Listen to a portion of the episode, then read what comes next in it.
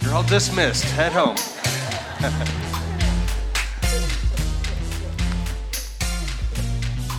all right. How's everybody doing this morning? That I, uh, I am just so full of joy this morning. Um, I don't want you to hear what we're talking about finances and think like, oh my gosh. Every, uh, but the truth is, the church in America, the church in this world, is under attack. Can anybody look at what's going on in the world and think that the church, large C church all over, is under attack? It absolutely is. And, and we are no different. I have prayed about this many, many times. The Lord has made an amazing provision for us to get this building. He has made an amazing avenue for additional funding through the, the uh, event venue that, we, that is also a part of this. Um, and that is, that is taking off like crazy.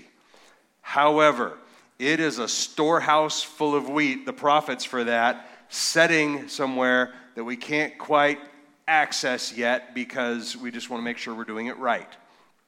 But I spent a lot of time in prayer saying, God, I'll be honest with you, I'm tired of this daily manna from heaven thing.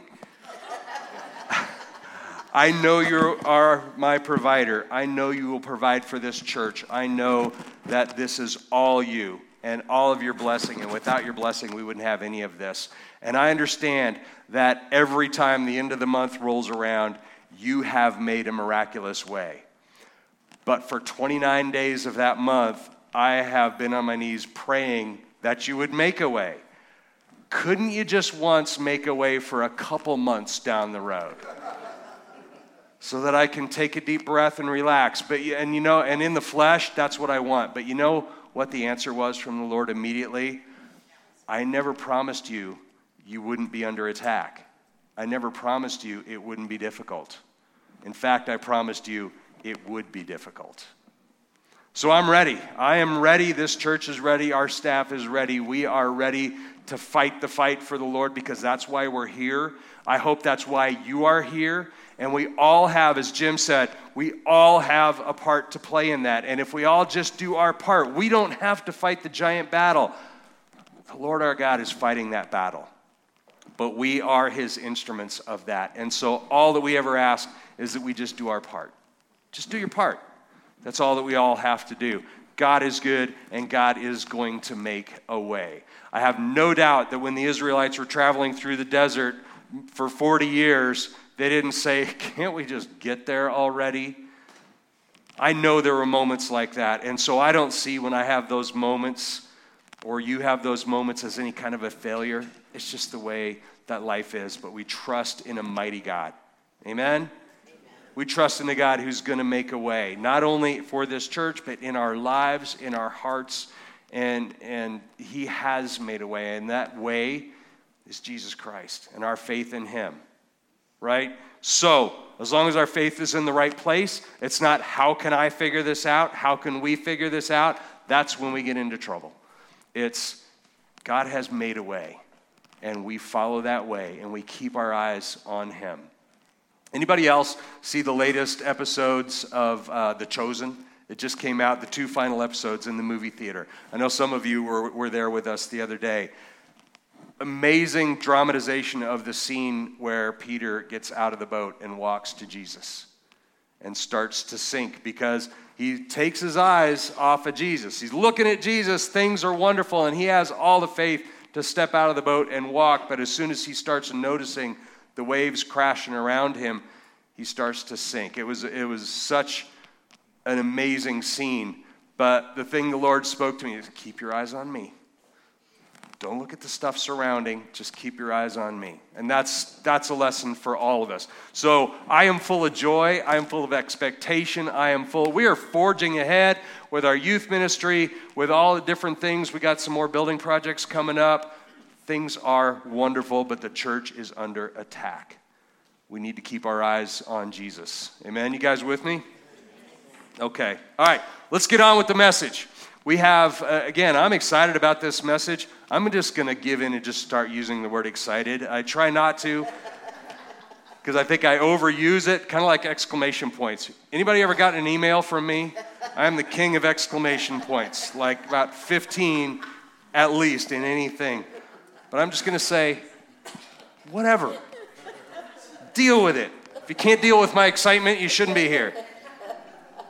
All right.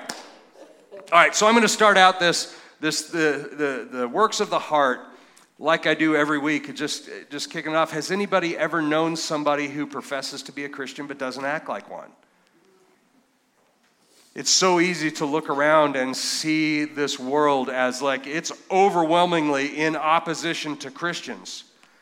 But I really believe in my heart that if everyone who professed to be a follower of Jesus Christ stood up and said, I am one, and I will act like one, and I will live like one, then instead of looking around the world and going, We are surrounded by enemies, we would look around and go, We are surrounded by friends who haven't chosen a side yet. They're not actively participating in this thing that Christ has called us to. I think the numbers uh, of people who profess to believe in Christ and be a follower of Christ are far more than we would see if we just went out and we're just looking with our eyes. And that's because so many Christians just live their lives not really acting like one. According to James, and just like the exclamation points or the word exciting, I'm not going to be ashamed of saying that if your faith doesn't play its way out in your life, then just like James, it, what's, what good is it? You have your personal salvation, you'll end up in heaven. That's great for you. But what about everything else? What about those people who don't know Christ? What about the church in general being able to fulfill the mission of Christ? It's not just about personal salvation. That is a wonderful gift from Christ, but it doesn't end there because if it did, we'd already be in heaven. If your personal salvation was all it was about the moment you gave your life to Christ, you would just be raptured and you'd be in heaven. Anybody ever think about that? The fact that it doesn't work like that means there's something for us to do here. And James was all about, let me tell you what that something is. Here's what we are to do.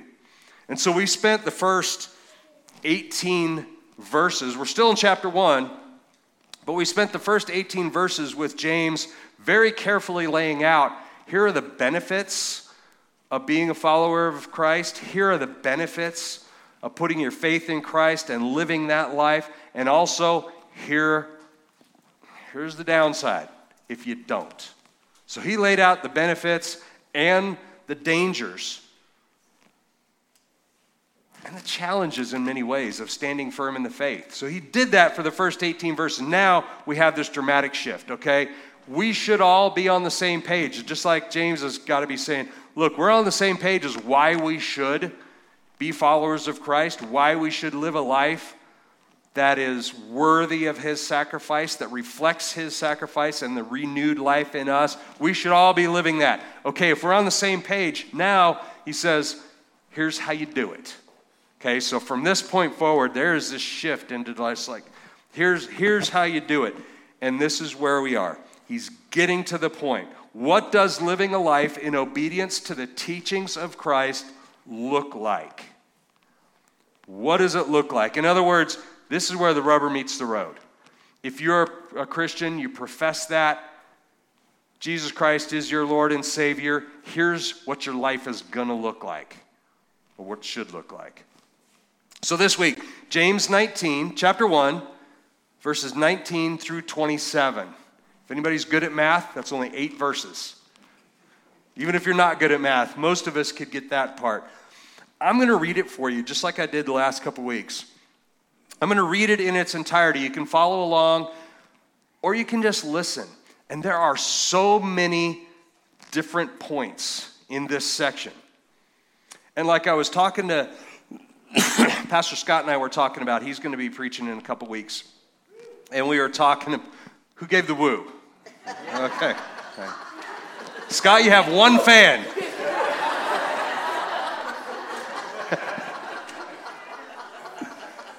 All right. Hey, one's better than none, right? So, no, I'm kidding. But we were talking about this, and he's got a section that is, that is, it's meaty that he's going to be teaching on. And he was talking like, I may need more than a week or a couple weeks to, we may need to break this apart into a lot of things. And we were talking about that. And I'm like, what you do with a difficult section of Scripture is look for continuity. Look for what was taught before, what's taught after. And even though it's a whole bunch of maybe seemingly disjointed points that are being made, look for the bigger overall point. And so when I read this through, listen for the individual things, but also for the overall point. And we'll talk about it. So I'm going to read it James 1 19 to 27. You know this, my beloved brothers and sisters. Now everyone must be quick to hear, slow to speak, and slow to anger. For a man's anger does not bring about the righteousness of God. Therefore, ridding yourselves of all filthiness and all that remains of wickedness, in humility receive the word implanted, which is able to save your souls. But prove yourself doers of the word, and not just hearers who deceive themselves. For if anyone is a hearer of the word and not a doer, he's like a man who looks at his natural face in the mirror. For once he's looked at himself and gone away, he's immediately forgotten what kind of person he was. But one who has looked intently at the perfect law, the law of freedom, and has continued in it, not having become a forgetful hearer, but an active doer, this person will be blessed in what he does. If anyone thinks himself to be religious, yet does not bridle his tongue, but deceives his own heart, this person's religion is worthless. Pure and undefiled religion in the sight of our God and Father is this to visit orphans and widows in their distress and to keep oneself unstained by the world. There's a lot going on there. Did anybody pick out all the different things? And there's a way that they all kind of fit together. Let's take a look at it. First, a question Does anyone here struggle with interrupting someone during a conversation? Okay, some people are pointing at the person next to them, and some people are honestly raising a hand. Let me add this especially someone you don't agree with. What if you're having a, an argument or a difference of agreement, uh, of, of opinion? It's hard, isn't it? But for those of you who do struggle with that, and I'm one, let me ask you what's usually the result of that if you interrupt in the middle of a conversation? Does that person go, you know what, you're right. I don't know where the rest of my sentence went, but it's not important because what you said, that's rocking my world. And I should just I should just follow you. Has that ever happened to anyone? Probably never. James is talking about this in our section today. He devotes a lot of attention, in fact, to what we say and how we say it, because that matters, doesn't it? Things that we say. And I'll take that a step further because they didn't have that in his time. The things that we write, the things that we post, it makes a difference. So let's find out why. Let's get right into the scripture. James 1:19. There it is. You know this, my beloved brothers and sisters. Now everyone must be quick to hear, slow to speak, and slow to anger. That seems like good wisdom, doesn't it? Easier said than done. Anybody agree to that? Let's listen to this. Hearing to hear.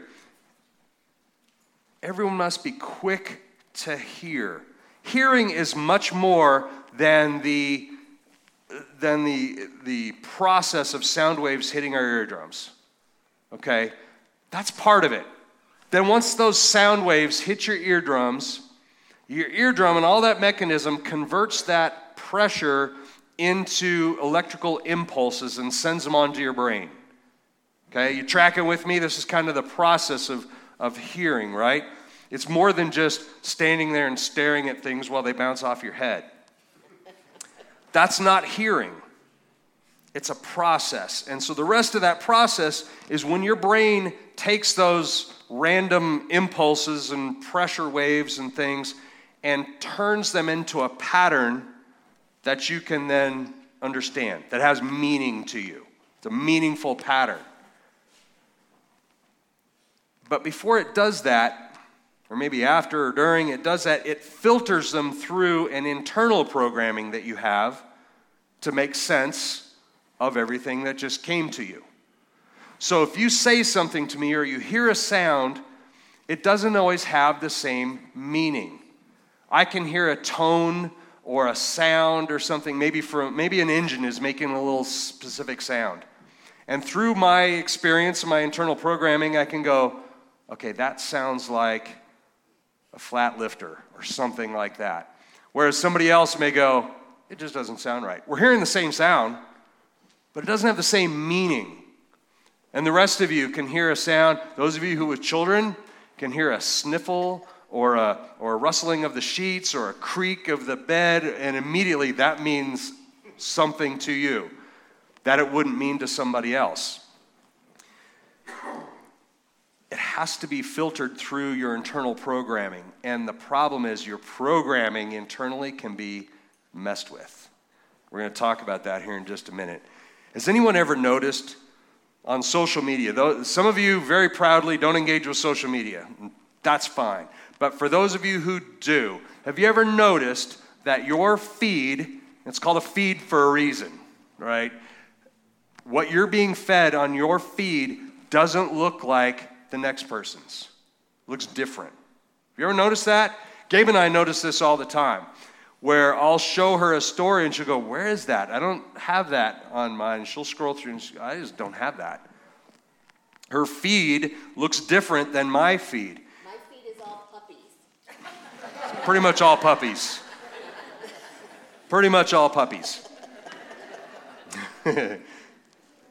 but your feed is programmed to give you more of what you want. Stay with me here. Your feed is programmed by banks of computers to give you more of what you want. So, whatever you click on, hover over, engage with, think about, talk about, that's what it's programmed to do. Give them more of that. Ultimately, it's all designed to sell you something, right? One way or another. One way or another, you're being manipulated. Now, it's not just a rail against social media. Again, this is where I want you to stay with me. This process is important to know because your internal programming can be altered for the better or for the worse. And guess who's trying to program your internal programming for the better?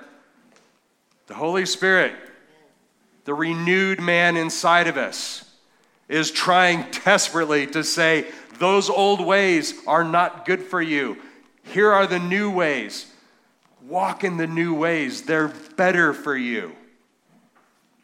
That's what the Holy Spirit is doing. But guess who's trying to program us for the worse?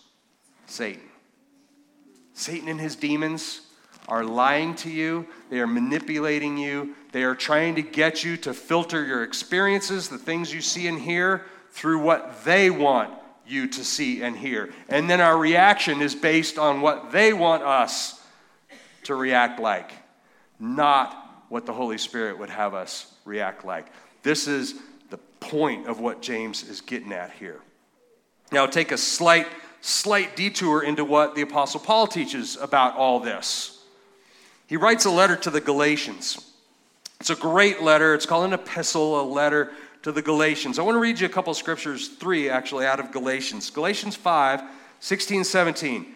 Paul says, But I say, walk by the Spirit, and you will not carry out the desire of the flesh. For the desire of the flesh is against the Spirit, and the Spirit against the flesh. For these are in opposition to one another in order to keep you from doing whatever you want. Okay, does that sound like what I just said? That's what Paul says about it. Now, what does the flesh want? Let's go back to this Galatians 5 19 to 21. Now the deeds of the flesh are evident, which are, he's going to list them sexual immorality, impurity, indecent behavior, idolatry, witchcraft, hostility, strife, jealousy, outbursts of anger, selfish ambition, dissensions, factions, envy, drunkenness, carousing, and things like these Anybody notice that at least half of those manifest first in the things that come out of our mouth, the things that we say? Now, what evidence does the Spirit want to show in our lives? Galatians 5 22, 23. But the fruit of the Spirit is love, joy, peace, patience, kindness, goodness, faithfulness, gentleness, self control. And he goes on. Sounds better, right? That sounds like a better way to live than drunkenness and envy and strife and all those things. If your thoughts, if the words that come out of your mouth are leading to envy, to strife, to jealousy, any of those things, that is not the fruit of the Spirit. That is the fruit of Satan and his demons lying to you. Anything that you think, say, post, read, if it's not one of those things I just listed off as the fruit of the Spirit, or that's not what you're getting in response to those things that we say, do, post, or think, then it's not from the Spirit. It's not from the Holy Spirit, that is. So again, James cuts right to the chase, right? James 1:20. For a man's anger does not bring about the righteousness of God. So why should we care about the righteousness of God? Anybody think that that's a worthy pursuit? The righteousness of God? I think we should all say yes, it is worthy to pursue because Jesus says so. And he died on the cross to prove it to you. 1 Peter 2:24 says he himself brought our sins in his body up on the cross so that we might die to sin and live for righteousness. By his wounds you are healed. He died on the cross to show you how important righteousness was, to make that available to you. Because he said so. So now back, okay, let's go back to our to the scripture where it starts out about anger. Anger not producing the righteousness of God. What's the point of expressing anger verbally or in posts? What's the point? Anybody ever see a post on social media and you and I know nobody here, okay? So let's just make this theoretical. The trolls on social media. Okay, anybody know what I mean when I say troll? Okay? You'll have a post about, hey, it's a wonderful day, isn't it? And immediately there's going to be comments down below that say, well, it would be a good day if it wasn't for the UV rays coming through and frying our skin because there's been too much fluorocarbons in the air. Uh, okay? That's what a troll is. So, the point of our expressing anger, let's say verbally now. Let's say you're having a conversation with somebody that you don't necessarily agree with. Okay? What's the point of becoming angry during that, during that conversation? Not you becoming angry, they become angry because you're exhibiting the righteousness of God. And the peace of the Holy Spirit is over you, but they are exhibiting anger. Why would they do that? I've got bullet points for you. Six of them. To intimidate, to intimidate others. That's the point of expressing anger, to manipulate the situation, to demonstrate your own superiority, to control a discussion, to get your own way. And maybe the I think one of the most important to make you feel like you are in control. Expressing anger. Any of those sound like spiritual fruit? What they do is ultimately they demonstrate a lack of complete faith in God. That's what they do. I'm just being honest with you. That's, if you are getting angry or someone else is, you're demonstrating a lack of complete faith in God. Because if we knew that God had that situation under control and I don't have to fight this battle, I just have to exhibit the fruit of the Spirit and I can, I can explain facts if I don't agree. Absolutely but I do it in a loving way, not confrontational, not trying to manipulate or control. That comes from the Spirit. I'm not saying we can't have those discussions, we should have those discussions. But it's not spiritual fruit if that's what's coming out of it. Now, if you're waiting for a list of ways that you can do this, what it looks like to trust in God and not yourself, maybe a, maybe a magnet you can put on your fridge that will give you all the points um, refer back to the previous statement. you're not going to you're not going to have that list. Only the Holy Spirit can show you moment by moment, situation by situation how to show that fruit. And James is going to go on here, so stay with me. James 121. Therefore, ridding yourselves of all filthiness and all that remains of wickedness. Easy to do? Okay, we're all on the same page. Rid yourself of all filthiness and all that remains of wickedness. In humility, receive the word implanted, which is able to receive, uh, able to save your souls. Receive the word implanted, which is able to save your souls. Let's tear that apart a little bit. Here's our Greek lesson for the day. Depending on your translation, it'll either say ridding yourself or put aside or lay apart, or it'll have different, but it's all basically the same word for ridding. And the Greek word is apotitheme.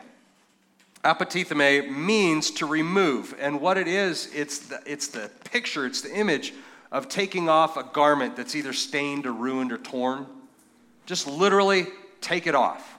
Take it off. It doesn't belong to on you anymore. It's no good. It's stained. Take it off. Humbly receive. Humbly receive means graciously and consciously accept the gift. Okay, so that means you are, you are thankful for that gift, and it's a conscious decision. It doesn't just get thrown on you. And then implanted. The word implanted literally means to bring into a living union. In other words, it becomes a part of you. The example is you get a you get a heart transplant, you get a kidney transplant. It becomes a part of your body. It's no longer just a shirt that you're putting on that you can just as easily take off. It is a part of you.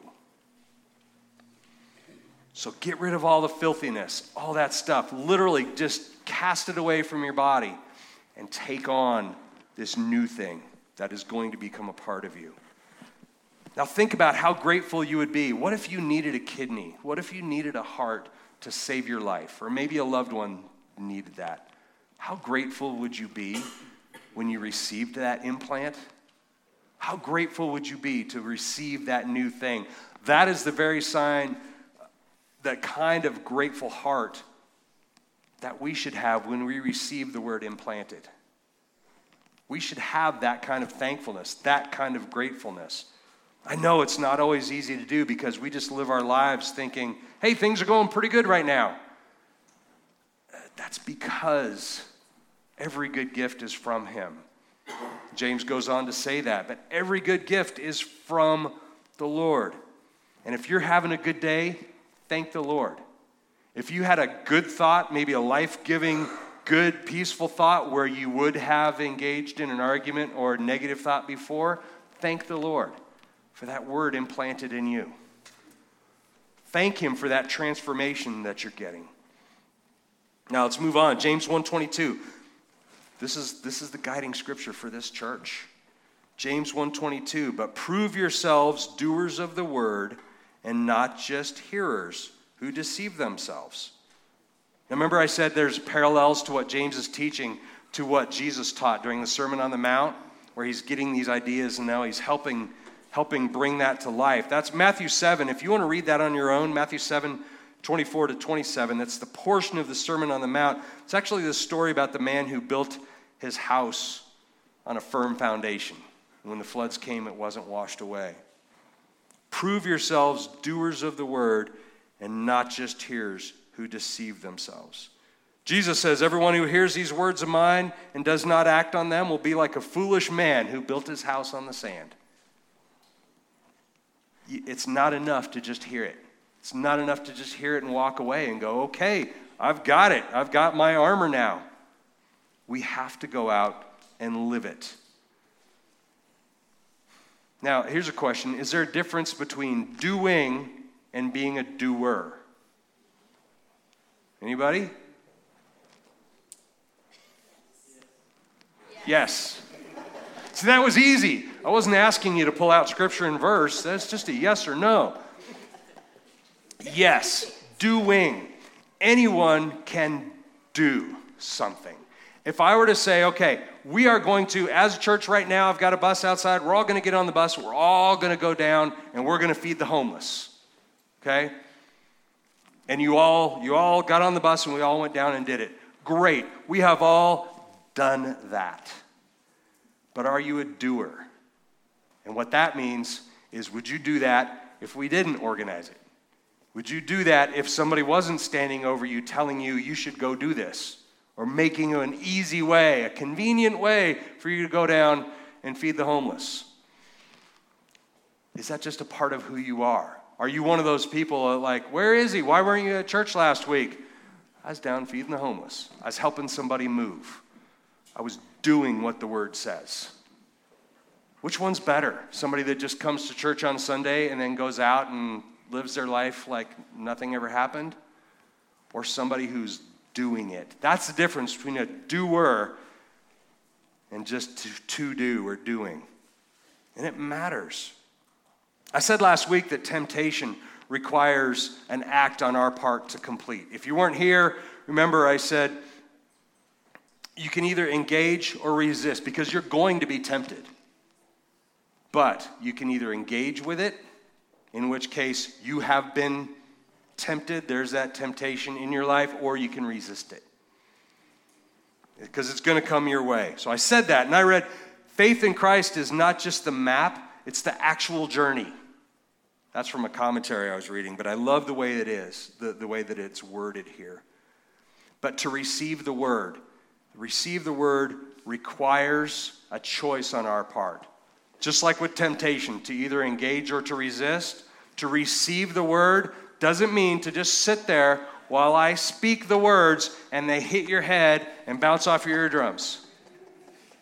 That is not receiving the word. To receive the word requires action on your part, and it requires a choice. What are the choices? Do it or come on.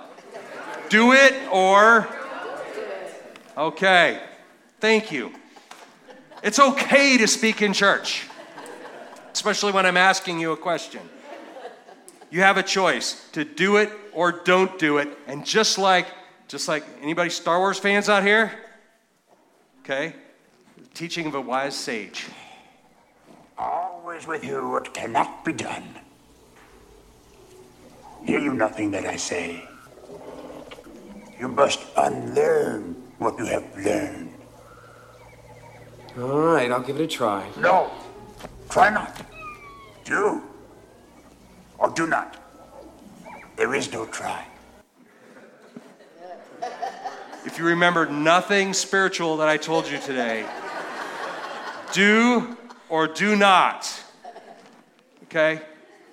I put it on there just just to lighten it up and just but but it's all most of us have probably heard that at some point or another, right? It's something that might stick in your head. And so when you see that person across the street, you go home today and you're pulling in your driveway and you're like, okay, it's the first NASCAR game, uh, NASCAR race of the season. That's today. I can't wait to get in front of my television and watch that. But you pull up, and your neighbor across the street is struggling to chip ice off of their walkway. Are you going to do the word or not? Do or do not. There is no try. I'll try to be a better person. I'll try to live the word of God.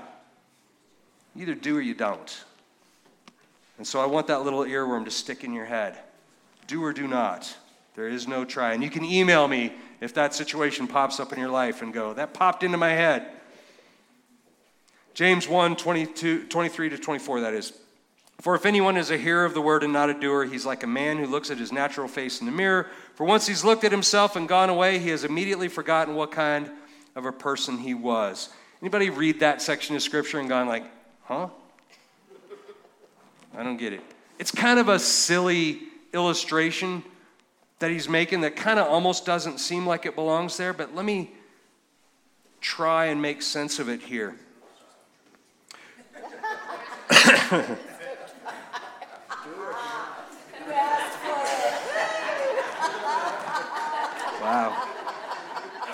I'm going to make sense of this right now. And you are going to receive it That was good. I walked right into that one. Bam. All right. Let me back up and make some sense of this scripture. All right, we all know what we looked like the last time we looked in a mirror, right? When's the last time you looked in a mirror? Just think about that. Was it probably this morning before you headed out the door or at some point, right? You know what you look like. But how often do you look? Daily? Multiple times a day? Weekly? Monthly? Anybody here only look at their mirror monthly? Is there a chance that between the last time you looked in a mirror and right now, whether that was this morning or, or 20 minutes ago or 10 minutes ago in the bathroom, is there a chance your appearance may have changed between that moment and this moment? Is there a chance you've got broccoli in your teeth that you weren't aware of? Probably not, because we don't serve broccoli as snacks downstairs. It wouldn't be, wouldn't be super popular.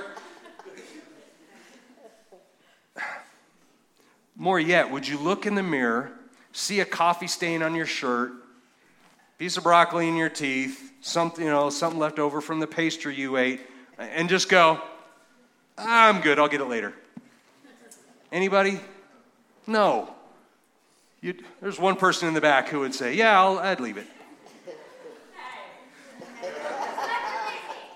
the point is, why, why look in the mirror if you're not going to do something about what you see? Why examine your heart? Why have the Holy Spirit speak to you if you're not going to do something about it? And better yet, is there a chance things could have changed from the last time that you checked in? something you should be dealing with. It's not just enough to go, I remember what I looked like. I looked in the mirror when I graduated high school. I was pretty good looking then. I'm just going to leave it there, and I'm never going to look again. No, we don't do that. And if you hear the word but don't do it, not seeing the word reflected in your life, is it possible that those old filthy habits that we're trying to put off may have come back on, may have started to cling to us again. If we hear the word but don't do it, how would we even know if it did? How would we even know? We need to live it daily in order to see it reflected in our lives. That's how that works. That's what James is trying to say here. James 125 but one who has looked intently at the perfect law, the law of freedom, and has continued in it, not having become a forgetful hearer, but an active doer, this person will be blessed in what he does. He's actually quoting from Psalms, Psalm 19:7. The law of the Lord is perfect, restoring the soul. And it goes on.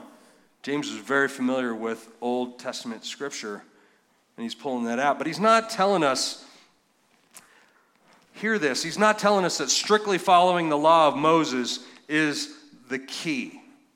If you just follow the law of Moses, it's the key. He's actually calling us to something higher, higher than just the law of Moses. He's paralleling this again to Jesus' Sermon on the Mount. This is Matthew 5 21, 22.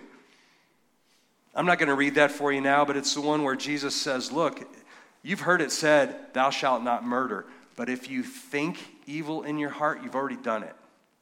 It's something higher than the law. It doesn't say the law is not important, but it's higher. It's harder to be a Christian than it is to just simply follow the law. It's harder. And that's what we're called to. James 1:26 If anyone thinks himself to be religious yet does not bridle his tongue but deceives his own heart this person's religion is worthless. There's that worthless again. James has no problem just saying, if you do this, your religion's worthless. I wish I could always be that bold. I can when I'm reading his word. If you can't control your mouth, your thoughts, your posts, you're fooling yourself if you profess to be a follower of Christ. That's the bottom line of what he's saying here. And I know it sounds harsh, but it's so true. Is there anything that damages a Christian's witness more than hypocrisy or lies? Because I tell you, whether they're a Christian or not, people see that and they know it right away. James 127. This is where it seems to be kind of unrelated here.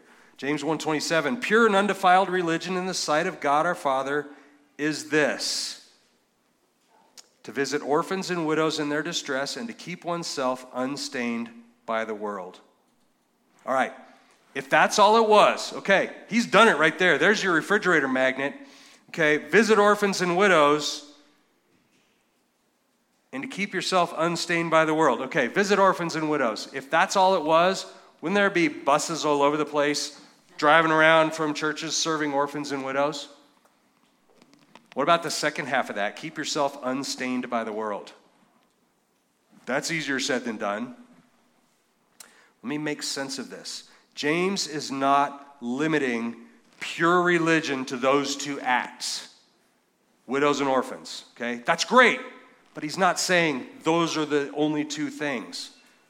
What he's saying at the time that he wrote this, in his culture at that time, who were the most, the two most helpless segments of society? Widows and orphans. Neither one of them had the ability to take care of themselves.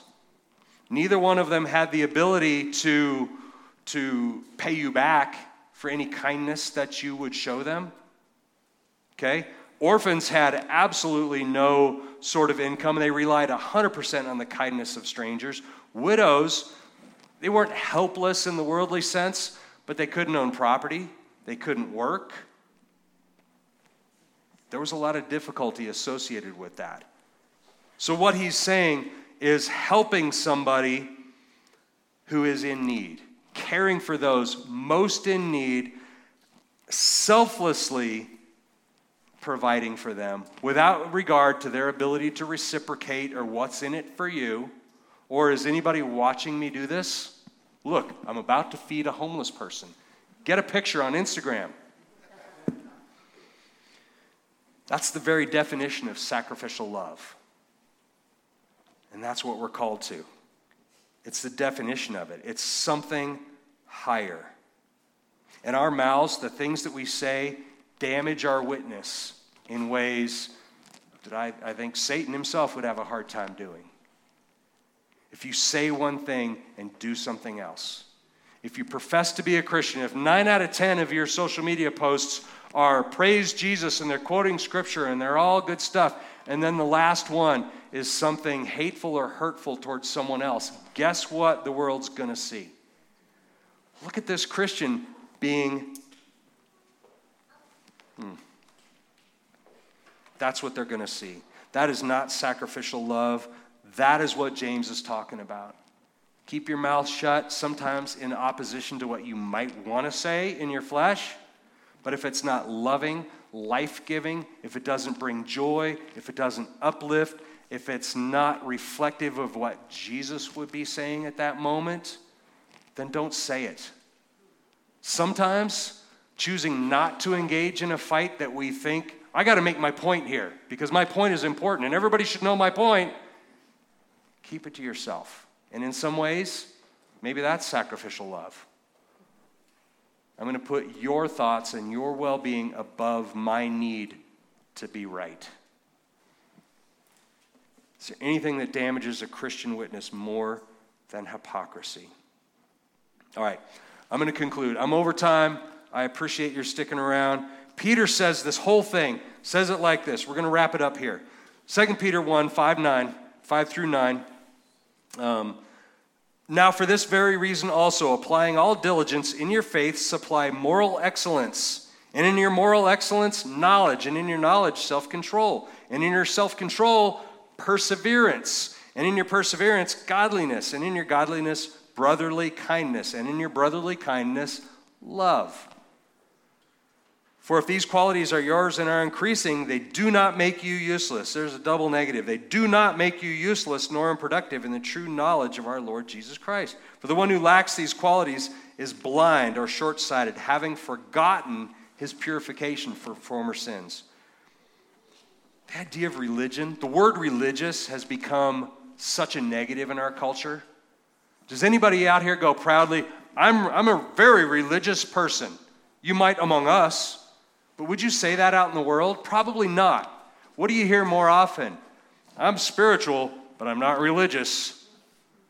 What they mean is, I believe that there's got to be a higher power, something more in control of this world, but religion sucks. And people who profess to be religious, more often than not, will point the finger at me or judge me, and I don't want that. Church, we have made that term useless. We've made that term a negative. The word religion in the Greek actually is this, and Kayla, I was waiting for you to sit down so you could write down the Greek lesson here. the word religion in the Greek is threskia, and what it means is worship expressed in religious acts. That's what the word religion really means, and, but not, not religious, ritual. I blew it. Worship as expressed in ritual acts. Now, you would say, aren't we supposed to not just do things by rote and, and ritually? What if, what if our daily expression of worship to our God was self control and sacrificial love? What if that was our ritual? What if that's what we just did out of habit? Sacrificial love and self control. It's only possible if we live our lives in full faith and obedience to the Word of God. And that's why we study the Word of God. In other words, not becoming more like everyone else, but becoming more like Christ. Amen. Let's pray. Father, I thank you. Thank you for the words, the, the sometimes hard to read, the straightforward, the blunt words of James, who says that if my life hasn't changed because of your sacrifice for me on my behalf, then it's worthless. Lord, help me to see that. Help me to see that in my life. Help me to see when I want to rise up and engage in a, in a verbal battle, when I want to rise up and take matters into my own hands, because if they just knew the truth, help me to see that I just need to trust in you. I just need to reflect who you are in me. And who you are is peace. Who you are is sacrificial love. Who you are is truth and light. Help me to reflect that to the world. Not the filthiness that James says I should put off. Help me to see that in my life and help me to set that aside because I want the life. I want the righteousness. I want the peace that comes in knowing you. And I want those around me to know you in that way. Help me to be an instrument of spreading that love to the world. Father, I love you and praise you. And it's in Jesus' holy name I pray. Amen. Amen. Thank you, guys.